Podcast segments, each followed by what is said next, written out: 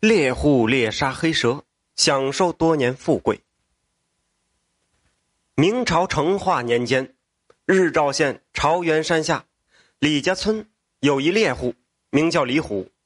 这李虎剑法如神，为人仗义，好打抱不平。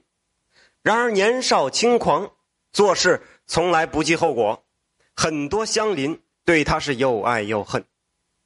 这一天。李虎独自一人，背着自己的铁胎弓，上朝元山上狩猎。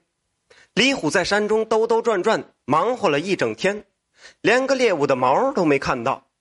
黄昏时刻，李虎不甘心呐，就在山中一个废弃的山神庙中住了下来，准备第二天继续狩猎。当天夜晚，李虎刚刚入睡，忽然梦中出现一个白衣公子。这白衣公子竟直走到李虎面前，拱手说道：“大哥，素闻您急功近义，是朝元山一带少有的大侠。今日我有一事相求，万望您能出手相助，小弟一定会厚报您的恩德。”李虎笑着说：“路见不平，拔刀相助。兄弟有什么帮助，但说无妨。至于厚报。”那就不必了。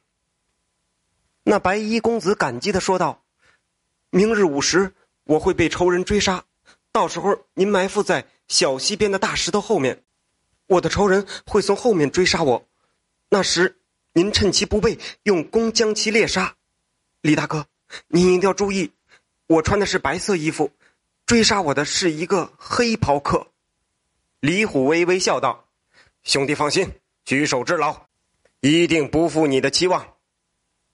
一阵阴风刮过，李虎猛然醒了过来，仔细回味了一下，哦，原来是一个梦。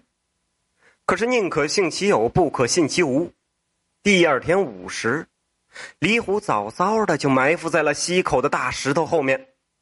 没一会儿，果然，小溪的对面忽然传来一阵稀稀碎碎的声音。好像是硕大的雨点敲击着草木，李虎聚精会神的趴在大石头后面，死盯着小溪的对面。片刻之后，小溪的对面是两条大蛇飞奔而来。只见一条白蛇被一条更加凶狠的黑蛇追逐着，黑蛇追上白蛇，将白蛇盘在小溪之中。白蛇是奋起反击，奈何黑蛇力量巨大，将白蛇压制的死死的。李虎这时候瞅准黑蛇疏忽的时候，对准黑蛇的七寸射出惊心一箭，那刚才还耀武扬威的黑蛇瞬间就倒在了溪水之中，死不瞑目。那白蛇朝李虎拱了拱身子，然后钻进了草丛之中。夜晚，李虎睡梦中又梦见了白衣公子过来道谢，多谢恩公相助。自此以后一年的时间，恩公可以在朝元山中狩猎，我将竭尽全力的帮助您。不过恩公一定要切记，一年之后千万不要再靠近朝元山了。第二天，李虎仔细回味着昨夜的梦，似信非信的来到了朝元山，果然运气特别好，狩猎得到的猎物是平时的十几倍。就这样。李虎天天上山狩猎，经常能够捡到珍贵的草药、名贵的猎物，运气变得是异常的好。没过多久啊，李虎就成了村里数一数二的富户。李虎谨记白蛇的教诲，还没到一年的时间，就搬到了县城，经营一家皮货店，从此以后是衣食无忧，在皮货行也闯出了不小的名声。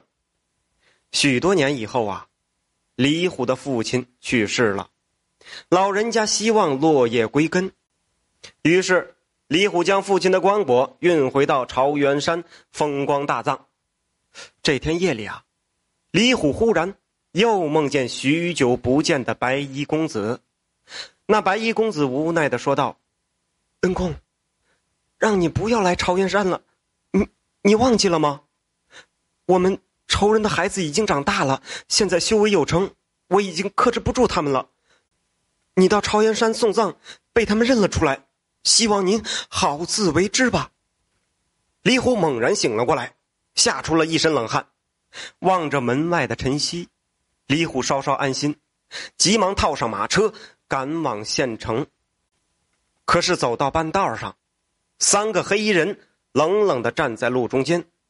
这人身高八尺，全都是黑衣黑冠、黑色披风。三人朝李虎射出冰冷的目光。片刻之后，李虎是倒地而亡。人的命运就是如此的不可琢磨。这李虎因蛇富贵，又因蛇而亡。冥冥之中，好像是自有天意。